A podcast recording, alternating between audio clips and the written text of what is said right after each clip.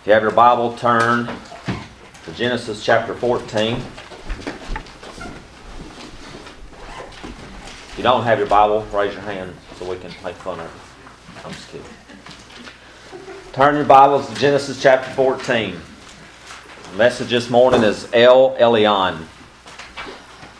A verse that I think every Christian should not only commit to memory, but also commit to living by daily is 2 Peter 3:18, but grow in the grace and knowledge of our Lord and Savior Jesus Christ. One way to grow in the grace and knowledge of Jesus is to do so through God's names, and thus our current series, the names of God. And so a little review. What does Elo- Elohim mean? Say that two times fast. Elohim, what is that? Tell us about God.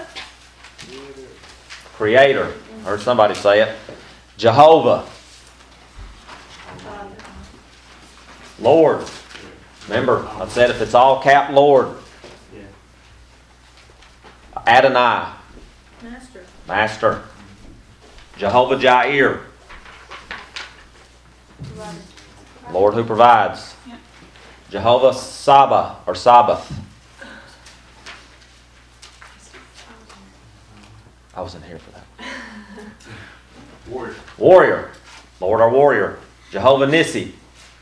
It's like a banner? Banner. Yeah. I was there for that. List was here. Just one. Jehovah Shalom. Surely you got that one. Peace. Peace. Lord is our peace. Jehovah Sidkenu.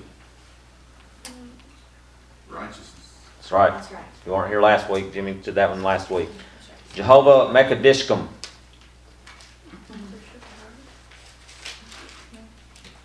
Lord who sanctifies.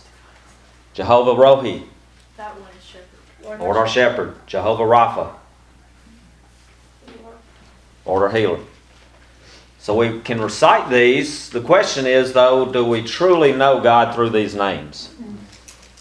And so the big question, one of the big questions before us this morning, the first one before us this morning is this Are we growing in the grace and knowledge of God's names? I'm going to give you two people who are as different as daylight and dark Abe and Lot. They both knew God as Jehovah Jireh, didn't they? They had a lot of stuff. They both were pretty rich.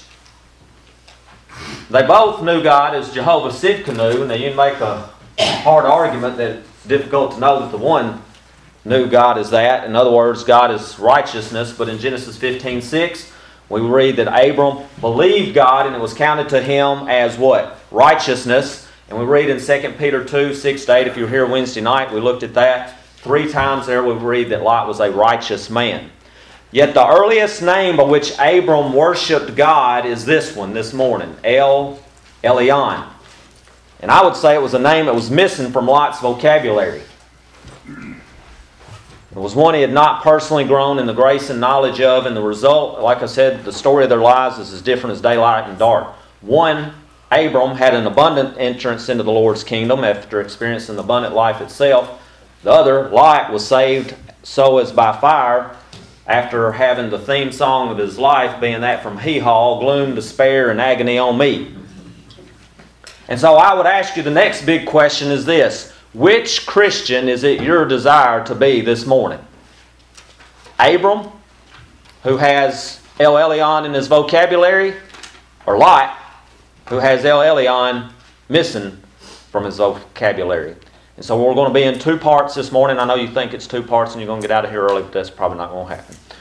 The two parts, the exposition, how did Abram live in light of El Elyon? And the application, how can we live in light of El Elyon? So stand with me to honor the reading of God's Word, Genesis 14. As I get ready to read this, I just have to pick on him because he made it a point to put it on the screen and say, now look at this and how Buffy gave me all these names, Jehovah Mekadishkum. Wait till you read these things, brother. I can't even pronounce them. I was like, what was I thinking when I picked El Elyon? Serves you right. Yeah. I'm probably not even going to be able to pronounce this one guy's name five times right, but we're just going to probably say King C. But anyway, Genesis chapter 14. In the days of Amraphel, king of Shinar, Arioch, king of Elasar, Chedorlaomer, going to be King C, king of Elam, and Tidal, king of Goiim. These kings made war with Bera, king of Sodom, Birsha, king of Gomorrah, Shinab, king of Admah, Shem- Shemeber, king of Zeboiim, and the king of Bela, that is Zoar. And all these joined forces in the valley of Siddim, that is the Salt Sea. Twelve years they had served King C, but in the thirteenth year they rebelled. In the fourteenth year, King C and the kings who were with him came and defeated the Rephaim, and Ashteroth Karnaim, the Zuzim and Ham, the Emim and Shaveh Kiriathaim, and the Horites in the hill country of Seir, as far as El Paran on the border of the wilderness. And they turned back and came to En Mishpat, that is Kadesh, and defeated all the country of the Amalekites, and also the Amorites who were dwelling in Hazazon Tamar. And the king of Sodom, the king of Gomorrah, the king of Admah, the king of Zeboiim, and the king of Bela, that is Zoar, went out and they joined battle in the valley of Siddim with King C, king of Elam, Tidal, king of Elam, Amraphel, king of Shinar, and Arioch, king of Elasar, four kings against five. Now the valley of Siddim was full of bitumen pits, and as the kings of Sodom and Gomorrah fled, some fell into them, and the rest fled to the hill country. So the enemy took all the possessions of Sodom and Gomorrah and all their provisions, and went their way. They also took Lot, the son of Abram's brother, who was dwelling in Sodom, and his possessions, and went their way. The one who had escaped came and told Abram the Hebrew, who was living by the oaks of Mamre, the Amorite, brother of Eshcol and of Aner. These were allies of Abram.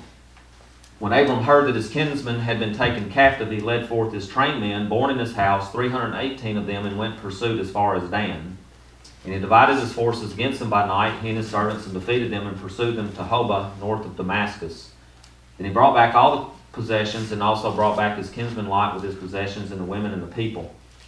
After his return from the defeat of King C and the kings who were with him, the king of Sodom went out to meet with meet him, Abram, at the valley of Shaveh, that is the king's valley. And Melchizedek, king of Salem, brought out bread and wine. What does that remind you of? Communion, which we're doing this morning. See how God works this out? Mm-hmm. He was priest of God Most High, and he blessed him and said, Blessed be Abram by God Most High, possessor of heaven and earth. And blessed be God Most High, who has delivered your enemies into your hand. That word there, God Most High, is this Blessed be Abram by El Elyon. And blessed be El Elyon. And Abram gave him a tenth of everything, and the king of Sodom said to Abram, Give me the persons, but take the goods for yourself. But Abram said to the king of Sodom, I have lifted my hand to the Lord God Most High, I have lifted my hand to the Lord, El Elyon, possessor of heaven and earth, that I would not take a thread or a sandal strap or anything that is yours, lest you should say, I have made Abram rich. I will take nothing but what the young men have eaten, and the share of the men who went with me, let Aner, Eshcol, and Mamre take their share of the Word of God, the people of God, and the power of the Spirit of God. Let's pray. Father, we thank you so much for this day. And Father, we as we read here, that Melchizedek brought bread and wine. Father, we're thankful that you sent your son. And Father, he gave himself up. And now, Father, we can partake of this bread and this wine this morning and to remember the great sacrifice that he made for us. Father, I pray that you would give us eyes to see, ears to hear, and feet to obey you from the truths that we will find in your word this morning with regards to the fact that you are El Elyon, the God Most High, possessor of heaven and earth. And Father, we'll give you all the honor and the praise and the glory when you do that, for it's in Jesus' wonderful and precious name that we pray. Amen. So, under the exposition, we'll look at three main things. The first is the background. Turn back to Genesis chapter 11 because when we're first introduced to Abram, in Genesis 11, what's not immediately apparent to us is the fact that Abram was a polytheist and an idolater. So if you look at Genesis 11, 27, it says, Now these are the generations of Terah. Terah fathered Abraham, Nahor, and Haran, and Haran fathered Lot, and Haran died in the presence of his father Terah in the land of his kindred in Ur of the Chaldeans. And in verse 31, Terah took Abram his son, and Lot the son of Haran his grandson, and Sarah his daughter in law, his son Abram's wife. And they went forth together from Ur of the Chaldeans to go into the land of Canaan. And Joshua 24 2 fills in the gap for us on this. If you want to write that in your margin or you want to turn there with me to Joshua 24 2. You say, How do you know he was an idolater and a polytheist? We'll because Joshua 24 2. Joshua said to all the people, Thus says the Lord, the God of Israel, long ago your fathers lived beyond the Euphrates. Terah, the father of Abraham and of Nahor, and they served other gods. That's it right there. And so the question is, what other gods did Abraham serve and worship? The culture of that day, there were seven gods in their pantheon or their group of gods. And the main god, the chief deity of that area, was the moon god Nanna, N A N N A, or Sin, S I N. And the names of Abraham's relatives actually have some elements of allegiances to the moon god if you look at their names. And so God's call of Abram to himself was a call out of idolatry. It's the same that it is with us. If you look at 1 Thessalonians 1 9, it says how you turn to God from idols to serve the living and true God. And so look at Genesis 12 because Genesis 12 now finds a new Abram. One who had been a polytheist and an idolater, and now who one who is a monotheist and a worshiper of the one true God. Look at verse 1. Now the Lord said to Abraham, Go from your country and your kindred, and I will make of you a great nation. And look at verse 4. So Abram went as the Lord had told him. Now, fast forward a few chapters and look at how in verse chapter 14, verse 13, if you didn't catch it the first time, look at how Abram is identified. Do you notice something? Read it. How is he identified? The Hebrew. This is the first time this is ever mentioned in the Bible. We'll come back to that in a little bit. But a Hebrew, Brother David, earlier in that song, we sang about what? Being a pilgrim. And we're on a journey. We're not of this world. And so for him to say, I'm Abram, the Hebrew, was to say, I'm Abram, a pilgrim, a foreigner. I don't belong to this area anymore because I belong in heaven. My citizenship is in heaven. I belong to the Lord. And so this is how Abram would identify himself, and it's how foreigners would have identified him. So, just a couple things. What did Abram believe about the one true God? First of all, Abram believed God to be the Lord of the cosmos. Look at verse 22 and uh, 44. Possessor of heaven and earth. And then he believed him to be the supreme judge of mankind. In uh, chapter 15, verse 14, it says, But I will bring judgment on the nation that they serve. He believed him to be the controller of nature. In uh, Genesis 18 14, he was able to make Sarah, who was well uh, old, her womb to come to life and deliver a child. He believed God to be eternal. He believed God to be personal. He believed God to be master. Because notice what it said in chapter 12. The Lord said, What? Go, and Abram what? Went. That's master. He tells you what to do, you do it. And then the most significant here, he believed him to be highly exalted, most high God. And so, what are some ways we saw Abram worship this one true God? Well, he built altars. He called on the name of the Lord. He made vows. He tithed, as we're going to look at this morning. He was circumcised. He offered sacrifices. He prayed. And he planted trees. So, what was the name of this one true God Abram believed in and worshiped? It's exactly what we talked about El Elyon. And what you see between Abram and Lot's life, I'm getting a little ahead of myself, and I'm going to give you these things. As far as El Elyon being sovereign, God told Abram to go, and you know what he did? He went. God told Ab- Lot to get out of Sodom, and you know what Lot did? He hesitated and had to be drug out. Abram believed that El Elyon was strong. He took 318 men and went and defeated four kings, as we'll look at in a minute. Lot, two angels come, and he thinks he has to protect the two angels, that he has to do God's job for him because God ain't strong enough. Abram sings He built an altar twice to the Lord. We see nowhere Lot praising the Lord. We see Abram that he was saved or he's calling on the name of the Lord. Lot was righteous, but we don't see the guy praying. You can be saved and have a terrible spirit, uh, prayer life, and your spiritual life's going to be a hot mess. It's going to be as dry as the Sahara Desert. In fact, if you want to know why your spiritual life is so dry, as Marty and I were talking about yesterday, you know, you can always go back, I would say, to two things. How much are you praying and how much are you in God's Word? And then supplicator, like I said, you see Abram calling on the name of the Lord. You don't see Lot praying. The, that uh, El Elyon was the shelter. Where did Abram go? The land of Canaan. He went to the shelter of God. Where did Lot go? He went to the shadow of the world. He went to Sodom. And then the source. Look at where Abram settled. Notice what it says by the oaks. Trees are very significant in Scripture. Where was it that Lot got his source from? The world, Sodom. And so that's kind of the background of those two. So let's look next at the battle. Look at verses 1 to 12. We have to kind of go back and get a little world history. And hopefully, you're not like some of the folks in my office, and we had a little history lesson this week. They couldn't even tell me who's on the $20 bill. They didn't even know who was on the $1 bill. They knew who's on the $100 bill because who don't want Benjamins? But they thought Benjamin Franklin was the president. So maybe a little world history will remind you that there's a thing called a vassal state. And so a vassal state was a state that was really independent, but it was also dominated by another state.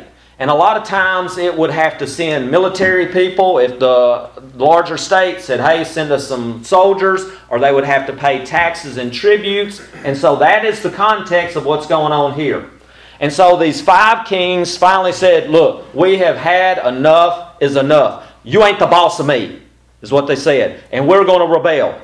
They had served King C for 12 years. The 13th year, they rebel. And the 14th year, King C said, Oh, y'all think y'all so bad? Well, we're about to find out.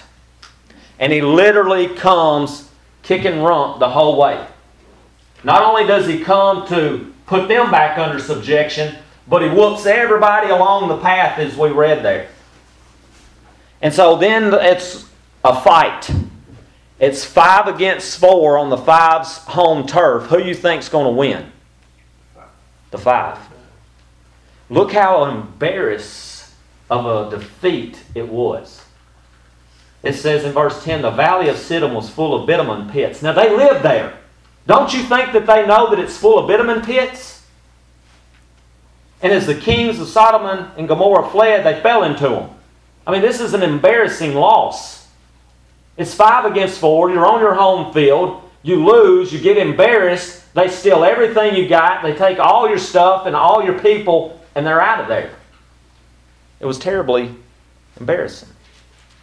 Now, we read this, and you know, I think we might be tempted to say, well, poor Lot. Don't we? Man, this must have been terrible. I'd say, heck no, he kind of really got what he deserved, didn't he? Why is he where he's at? Because Abram gave him the choice. If you remember back, and he says, You pick whichever. And Lot looks over at the world, Sodom, and he goes, That looks pretty amazing. And he picks Sodom selfishly. He knew he had no business being there. And like I said, I think as we talked about Wednesday night, when we read the story of Lot's life, I think you would really be tempted to say, if we didn't have 2 Peter 2 6 to 8 to fill us in, this guy is as lost as last year's Easter egg and as dead as last spring's bird nest. Because there's just no sign in his life of spirituality. Now, I don't know that there really is a thing as a worldly Christian. I think it's an oxymoron, but I think you can make the case upon Lot's life that there are worldly Christians.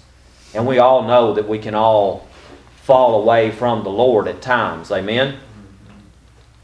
Maybe Lot, when they went down to Egypt, got a taste of Egypt and he liked it. Whatever is the case, we don't find any record in Scripture that Abram, and think about it, Abram is not only his uncle, but remember what I read. His father had died. So, what do you think Abram really is to Lot? He's really like a father. Now, if Abram is calling on the name of the Lord, doing all this stuff, worshiping El Elyon, and more than likely saying his name, don't you think Lot had heard those things? And I think that's a warning to you, young people, that faith is non transferable. Marty can tell you about bank deposits and different things that it may say this is non transferable. In other words, if it's non transferable, you can't take it out of my account and put it into Marty's account. Faith is non transferable. I can tell you, and I'm just going to pick on her, but I could do it with Molly or any of you in here, Will. I can tell you that Kayla's faith is not transferable from Cassie. It is her own faith. But there's a lot of kids running around living their life, and really all they have is their faith is transferable from mama and daddy. That mama and daddy have faith means squat. It's do you have faith? Right. And you see that here in Lot's life. Abram is a great picture for us of one who knew El Elyon and had grown in the grace and knowledge of El Elyon, and Lot is not. Because faith is not transferable, brothers and sisters, and it has to be personalized. And so, what happened to Lot is this that Abe was a friend of God. We read that in James 2:23, and we read that Lot is a friend of the world. And you know what James 4 4 says? Anyone who makes himself a friend of the world, you know what they are? An enemy of God.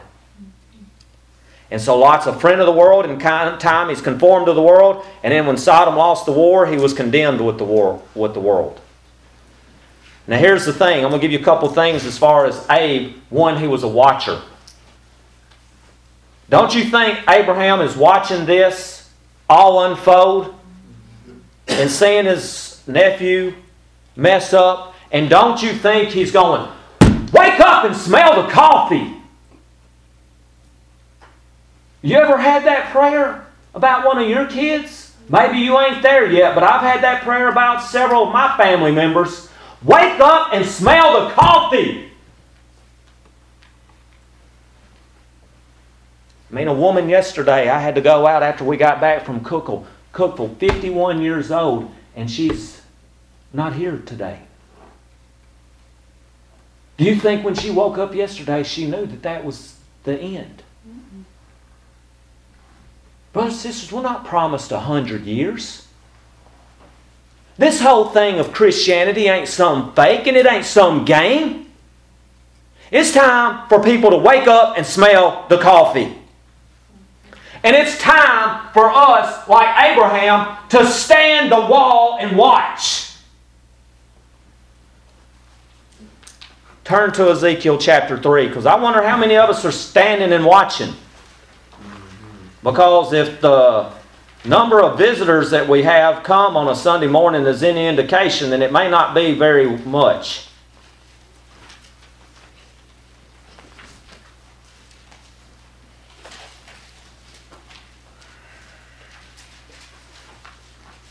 And I'm not saying that to throw a dagger at you. Ezekiel chapter 3. Let me get there. Verse 17 and 19.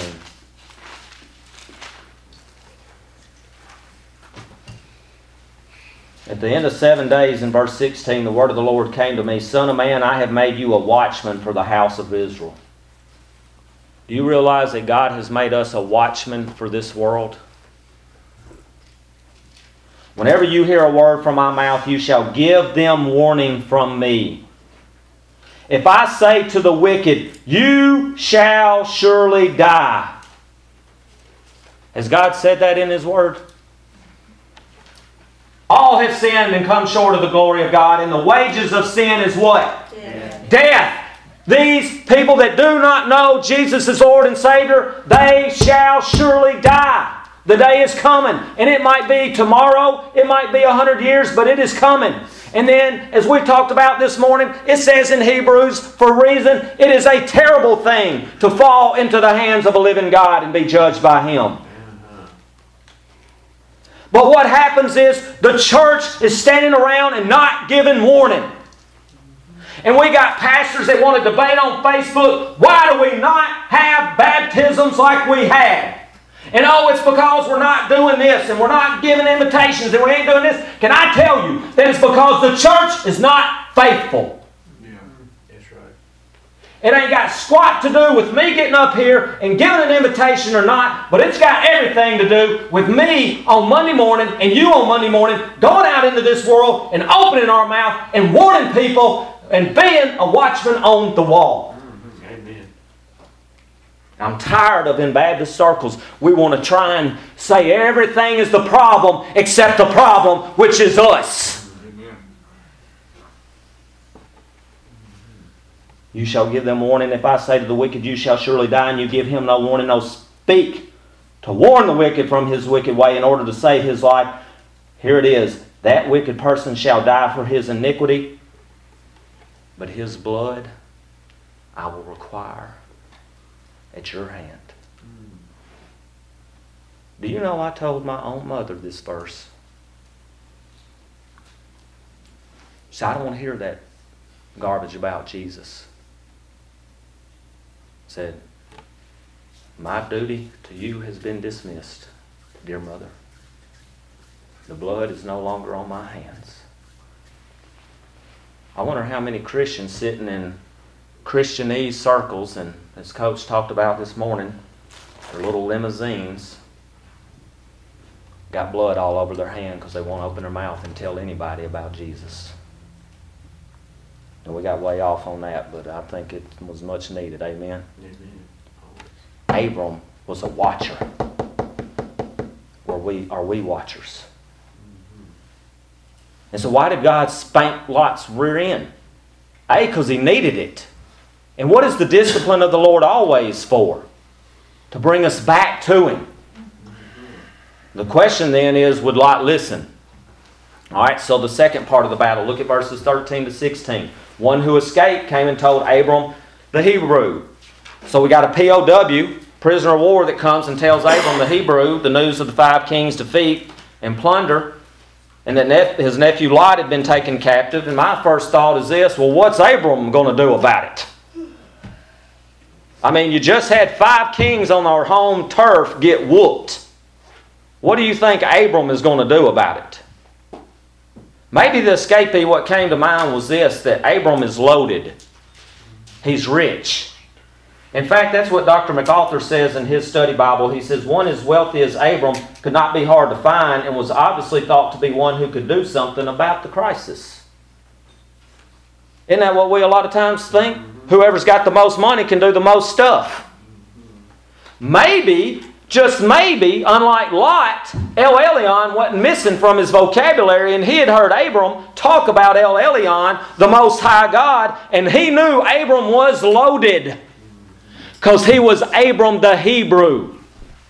And he knew El Elyon, the possessor of heaven and earth. And he knew that El Elyon plus nothing equaled everything. And as we sang this morning, that's why I picked that song, The Lion and the Lamb.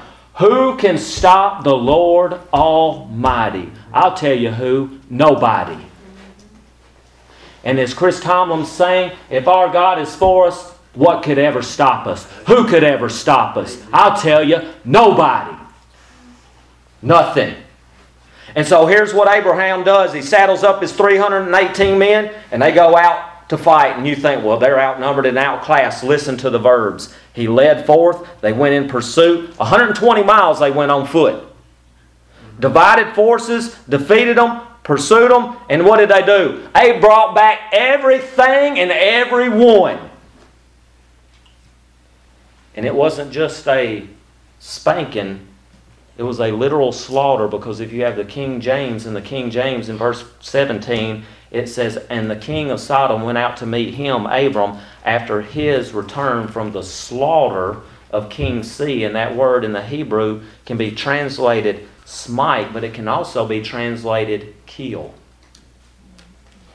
So I want you to take away three things. I told you Abram the watcher. And so are we, Abe the watcher, are we watching? Are we warning people of the impending judgment that is to come? Now look at Abe the warrior, and are we warriors? Look first at his attitude. Abe is in the world, but not of the world. He's separated, but not isolated. He's irregular, but he ain't irrelevant. The truth is, he and some local sheiks had gotten an alliance together for times such as this. As one pastor said, he was Abe the Hebrew, he was not Abe the hard hearted. We must be uncompromising, brothers and sisters. But we serve El Elyon, the Most High God. We cannot be uncaring and uncompassionate. And as my wife shared with me this morning, that our niece said that there's a child that lives across the street from her said, You know what I'd really like for Christmas? A coat with no holes in it. We can't turn a deaf ear to things like that, brothers and sisters. And not only that, we can then provide that child with a coat. What if that then allows her mother to hear the gospel?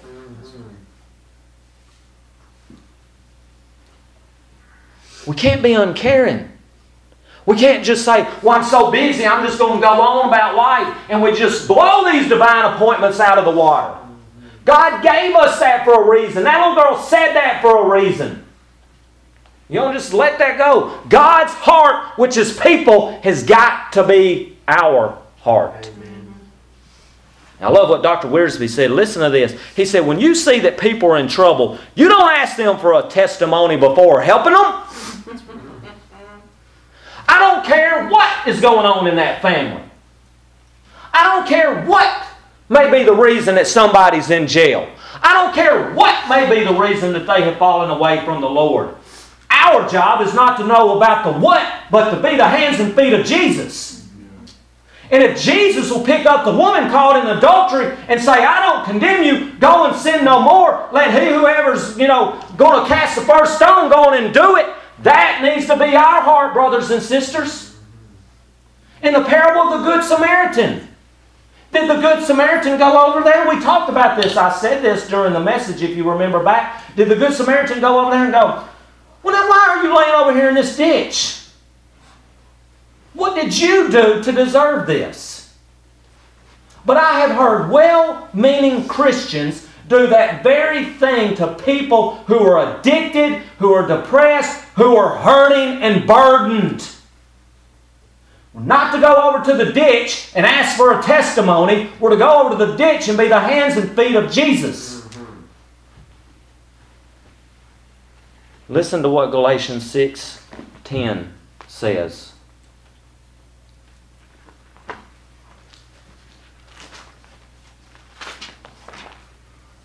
So then, as we have opportunity, you know what opportunity shows up as? Divine appointments.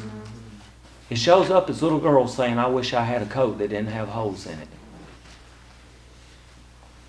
Let us do good to who? Those that deserve it, read it. That's the Bodhi Bacham translation. So then, as we have opportunity, let us do good to those who deserve it. Now, it says, let us do good to everyone, and especially to those who are of the household of faith. We have some people in this church that need us. We're on Facebook Live, so I'm not saying names, but I'm just wondering are we going to be a church that reaches out to these people and shows them the hands and feet of Jesus? Think about it. Joseph was in a foreign country, Egypt. Daniel was in Babylon. Nehemiah was under a heathen king. And you know what they all did? What we need to do, which is bloom where God has planted us. You know where Marty Bowers needs to bloom? At Covenant High, because that is where God has planted him. You know where I, where Buffy Cook needs to bloom? At MMG Brighton, because that is where God has planted him. You know where you need to bloom? In Bartlett. You know why? Because there's as many lost people in Bartlett as there is in Atoka as there is in the whole country. Because that is where God has planted you for now. You know where you need to bloom, Amy Bowers? At the Tipton County Jail. Because God knows they need to hear the love of Jesus. And that's where God has planted you. So Abe could have said, You know, Lot, you're just an idiot. You deserve what you got. Now suffer the consequences. But was he like that? No. In fact, he went and risked his own life. So that was his attitude. Second, look at his army. There's some great spiritual lessons here from Abram's physical army. Look first there in verse 14. It says that they were born in this house.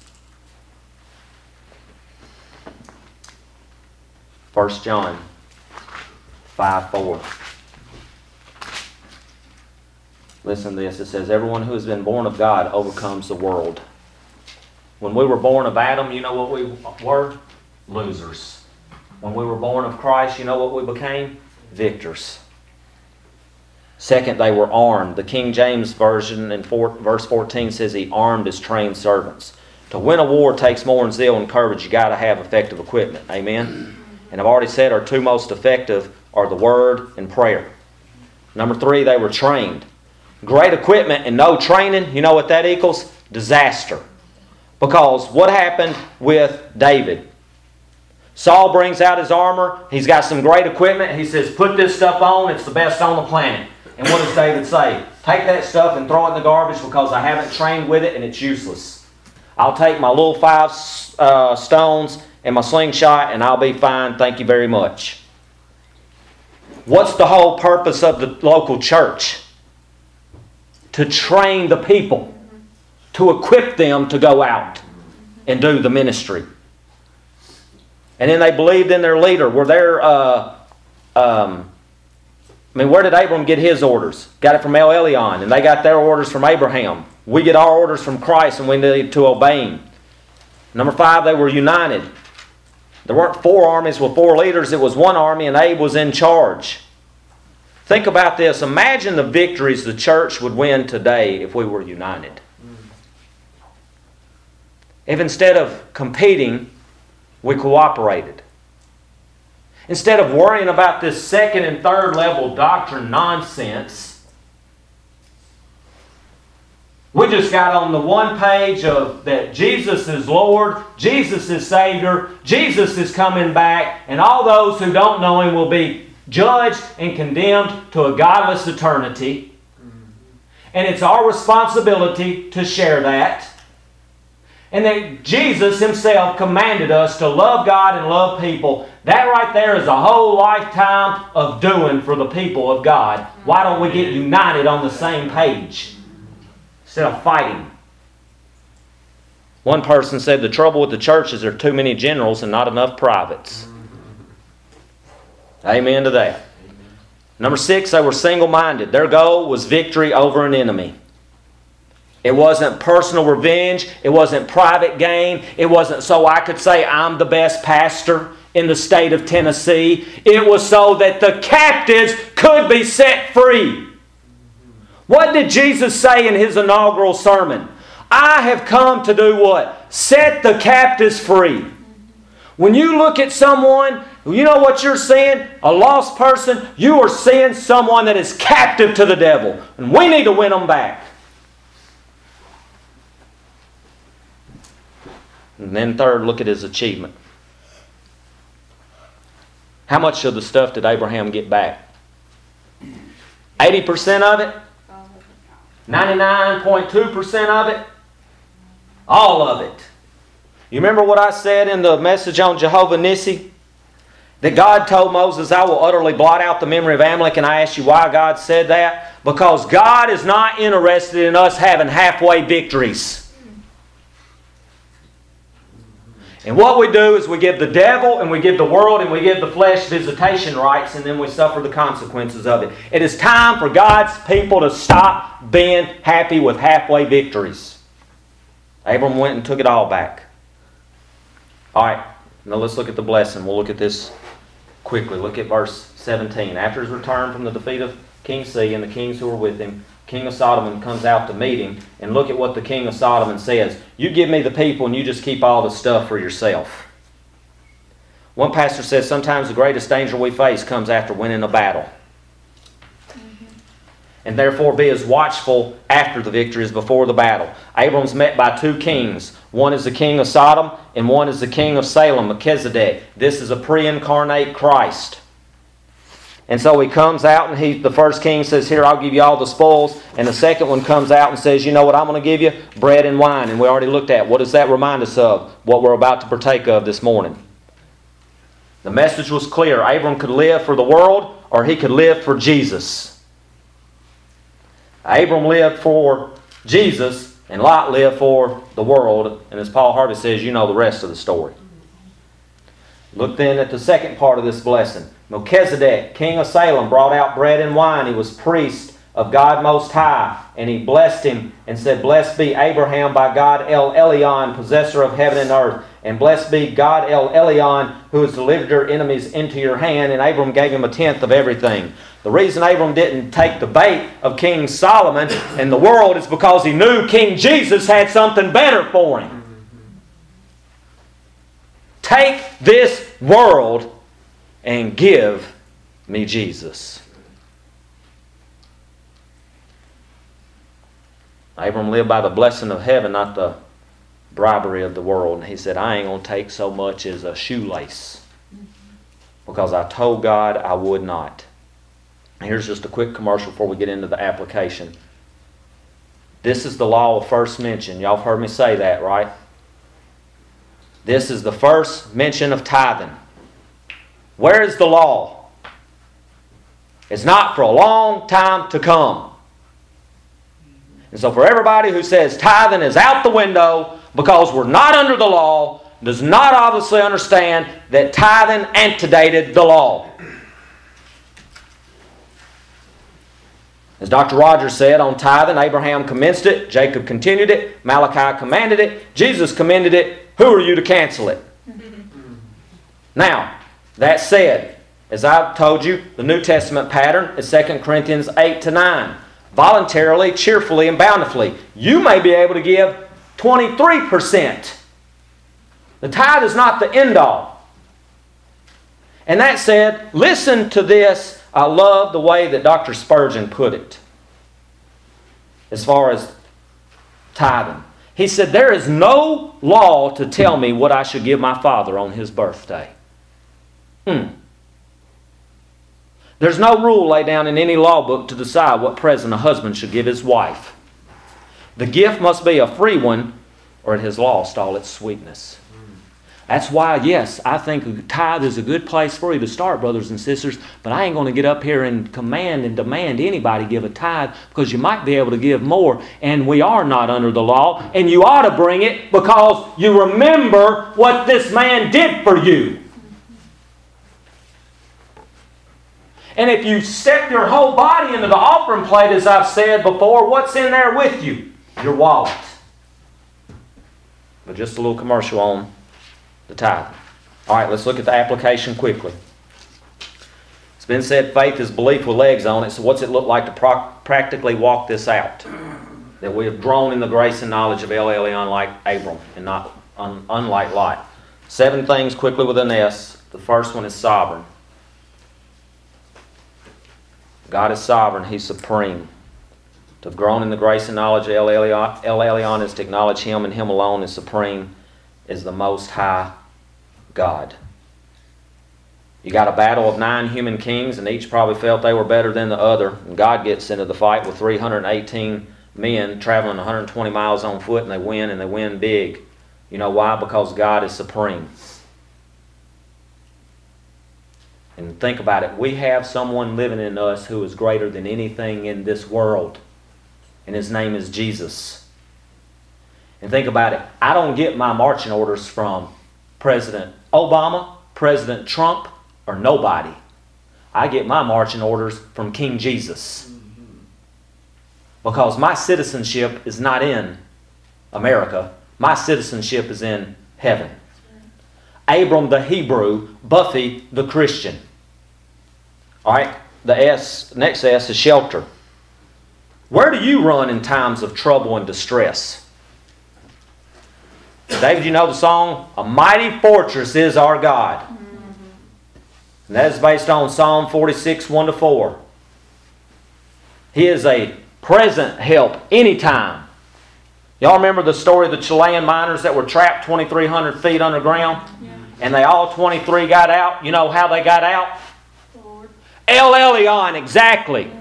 Because the testimony those men gave is that they prayed to God to deliver them, and He came through. And can I tell you, I don't care how bad life has caved in on you, and no matter what way it is financially, emotionally, spiritually, psychologically El Elyon is able for you to run to Him and be the shelter that you need.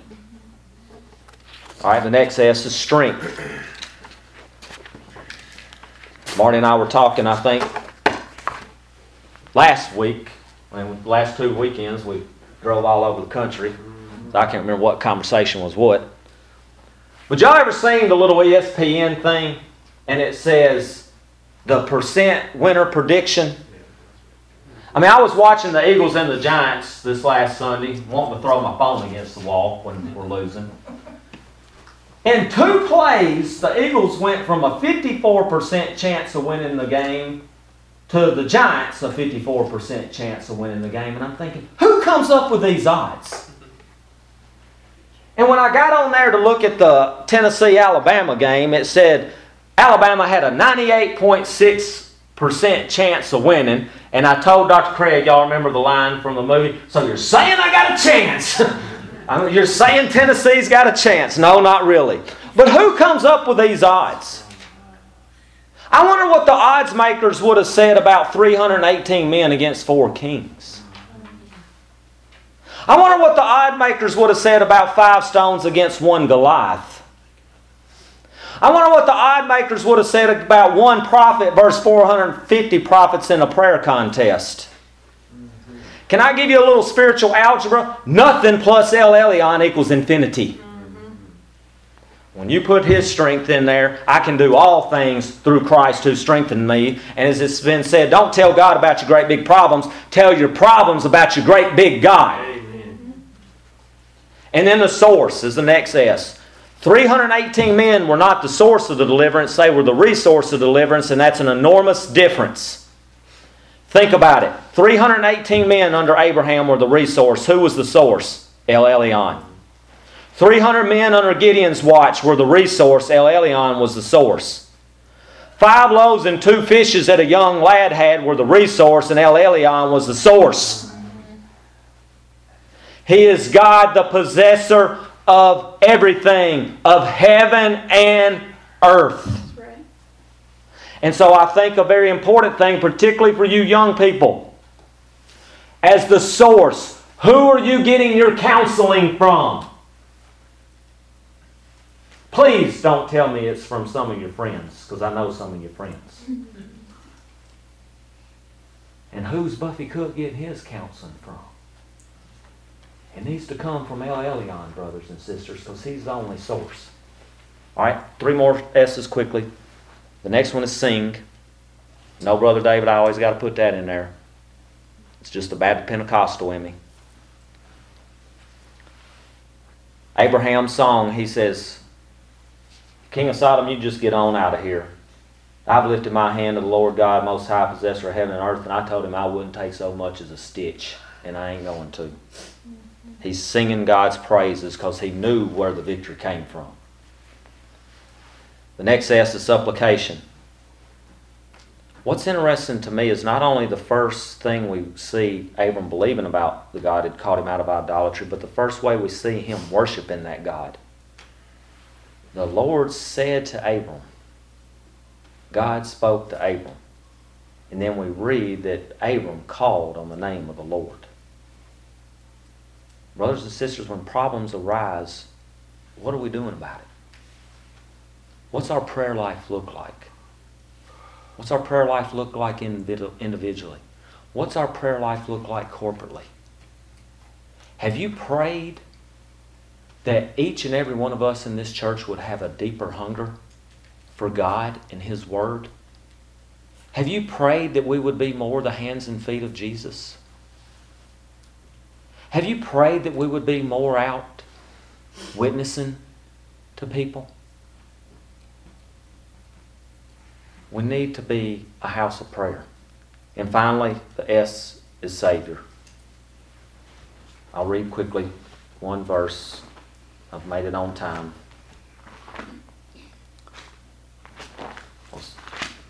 Hebrews 7 1 to 3. Put this in your cross notes.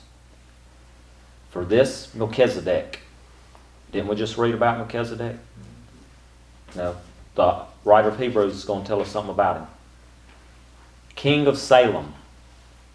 That's really the word shalom, peace. He was king of Salem. That is actually Jerusalem. Who else do you know that's king of Jerusalem and brings us peace? And the word actually, Salem means righteousness as well. This Melchizedek, this Jesus, and actually, he's higher than Melchizedek. Look at what it says priests of the Most High God. Met Abraham returning from the slaughter of the kings and blessed him. And to him, Abraham apportioned the tenth part of everything. Let me ask you, who, to, who is the only one worthy of worship?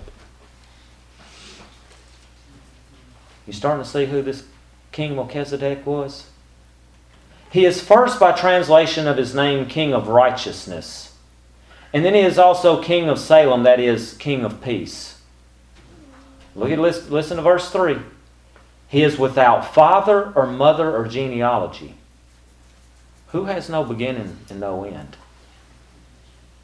And that's what it says having neither beginning of days nor end of life, but resembling the Son of God, he continues a priest forever. This Melchizedek is none other than Jesus. He's our high priest forever. He's brought us to God, and He is right now living to make intercession for me and you. And if that don't make you want to jump up and down and run out of here and sing glory hallelujah that Jesus is your high priest forever and not that he just then sat down at the right hand of God and said I'm done that he is right now interceding for Susan Williams that he is right now interceding for Buffy Cook how'd I get so off script because obviously he had some things he wanted to say but he's right now interceding for each and every one of us. If that don't make you want to run out of here and jump up and down and scream glory hallelujah, then your wood is either wet or you ain't got no wood. And can I tell you, brothers and sisters, that the gospel, that El Elyon was not a one-time event in Abram's life. El Elyon meant everything to Abram all of his life. And can I tell you, the gospel ain't a one time event that you believed way back in the summer of 1944. The gospel is something we live by every single day. That's right. And I have to speak it over my life and to myself every single day. Are we doing that? In closing, have y'all ever recorded a sporting event because you couldn't watch it live? Did anybody ever mess up the sporting event for you and tell you your team won before you could watch it? Cassie's shaking her head. Did you watch it anyway? When Tennessee beat Kentucky, one of the highlights of our season, or a few, I recorded it, and my wife could not understand why I wanted to go back and watch it. But you know how I watched that game? If Tennessee made a bad play or we got behind, you know what I did? Didn't bother me a lick. You know why? I knew the outcome. Why do we watch the same movie over and over and over? Ladies, how many times have y'all watched Steel Magnolias? At least five. At least five. You know what's going to happen every time. Oh, how many of you guys have watched The Shawshank Redemption over and over? I know I've watched it about a hundred times, Me too. and I know Andy's going to make it out of there every time. That's the beauty of the song, of the movie. The beauty my wife didn't understand why I want to go and watch Tennessee when I already knew they were going to win is because the pressure's off. Do you see the spiritual application? That's how we ought to be in real life. We know that El Elyon, thanks be to God, gives us the victory through our Lord Jesus Christ. We know that El Elyon, for those who love God, all things work together for good for those who are called according to his purpose. We already know the outcome, brothers and sisters. And if we're trusting him and worshiping him, then you know what will happen? No human's going to intimidate you. You know what any enemy will do? Not frighten you a lick. You know how much of the future will worry you? None. You know how many circumstances you will be content in? All. You know why? Because you'll know that Elyon rules and reigns over every square inch of your life. I told Marty I had seen something, maybe y'all saw it on Facebook. It said this young people. You think you've maybe messed up God's plans for your life, and maybe some of you older people. You think I have done some dumb stuff. And I have royally messed up God's plan for my life. You know what it said? And I told Marty, I said, when I read that, it stopped me in my tracks and slapped me right between the eyes. You ain't that strong. Mm-hmm. Do you think you're stronger than El Elyon? Can I tell you, we ought to all be in here on this altar this morning because I don't care how much we've messed up. I've messed up in the last five years leading this church, brothers and sisters, more times than I care to admit. There's things I wish I could take back. There's things in my life I wish I hadn't done or said. And you know what? None of that's messed up God's plan for my life because I ain't that strong because He's El Elyon, the Most High God. And we ought to be up here this morning just pouring ourselves out and saying, God, thank you that you are El Elyon and that I can't mess up my life. Which Christian is it your desire to be this morning? Abram or Lot? One that's grown in the grace and knowledge of God's names, like Abraham knew El Elyon and entered God's kingdom abundantly and enjoyed the abundant life Jesus came to bring, or one who did not grown in the grace and knowledge of God's name like Lot, who El Elyon was missing from his vocabulary, and like I said, he was saved so as by fire, and gloom, despair, and agony on me was the theme song of his life. I pray your desire this morning is to be Abram. Let's pray. Father, we thank you for this day. Thank you for your many blessings. Thank you for this time to gather together and worship you, to sing songs to you, Father, and to hear your word, and Father, to uh, listen uh, as you spoke to each and every one of us, something I take differently, Father. We trust in the promise of your word that it will not return void. And so, Father, I pray that you would work each and every uh, way that you would have uh, in our lives, Father, to accomplish, to bring us to look more like Christ. I pray as we come to this time of invitation that if there's anyone who doesn't know Jesus as Lord and Savior this morning, that today would be the day and an old sinner would come home. For it's in Jesus' name I pray. Amen. Many of you have heard me tell why I'm not Catholic. It's because I don't need a priest because I already got one. I got a high priest forever, one after the order of Melchizedek, and his name is Jesus Christ. We read this morning in Hebrews 10 that he offered up the, blo- the blood of bulls and goats could do nothing. And so Jesus went in and offered the one time only needed sacrifice. And now he's seated at the right hand of God as our high priest forever. We've talked about some big questions this morning. Are you growing in the grace and knowledge of Christ through his, God's names? Which Christian is it your desire to be? But the big question before each and every one of us this morning is do you know Jesus Christ personally as priest? Is he your Melchizedek? Through his one all time single sacrifice for sins have you been made perfect and righteous. If you have never believed on the Lord, you've never received his free gift of eternal life, you've never repented of your sins, you've never confessed him as Lord, then the answer is no, and according to John 3:36, the wrath of God remains on you.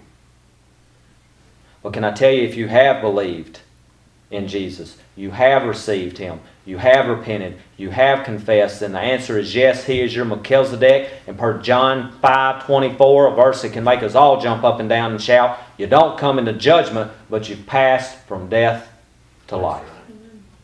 And so as we stand and sing this morning, if there's anything that you want to come to the altar for this morning, or you don't know Christ and you need to come and talk with myself, Marty, Jimmy, anyone, we'll stay here until everyone here has had time with the Lord. Let's stand this morning.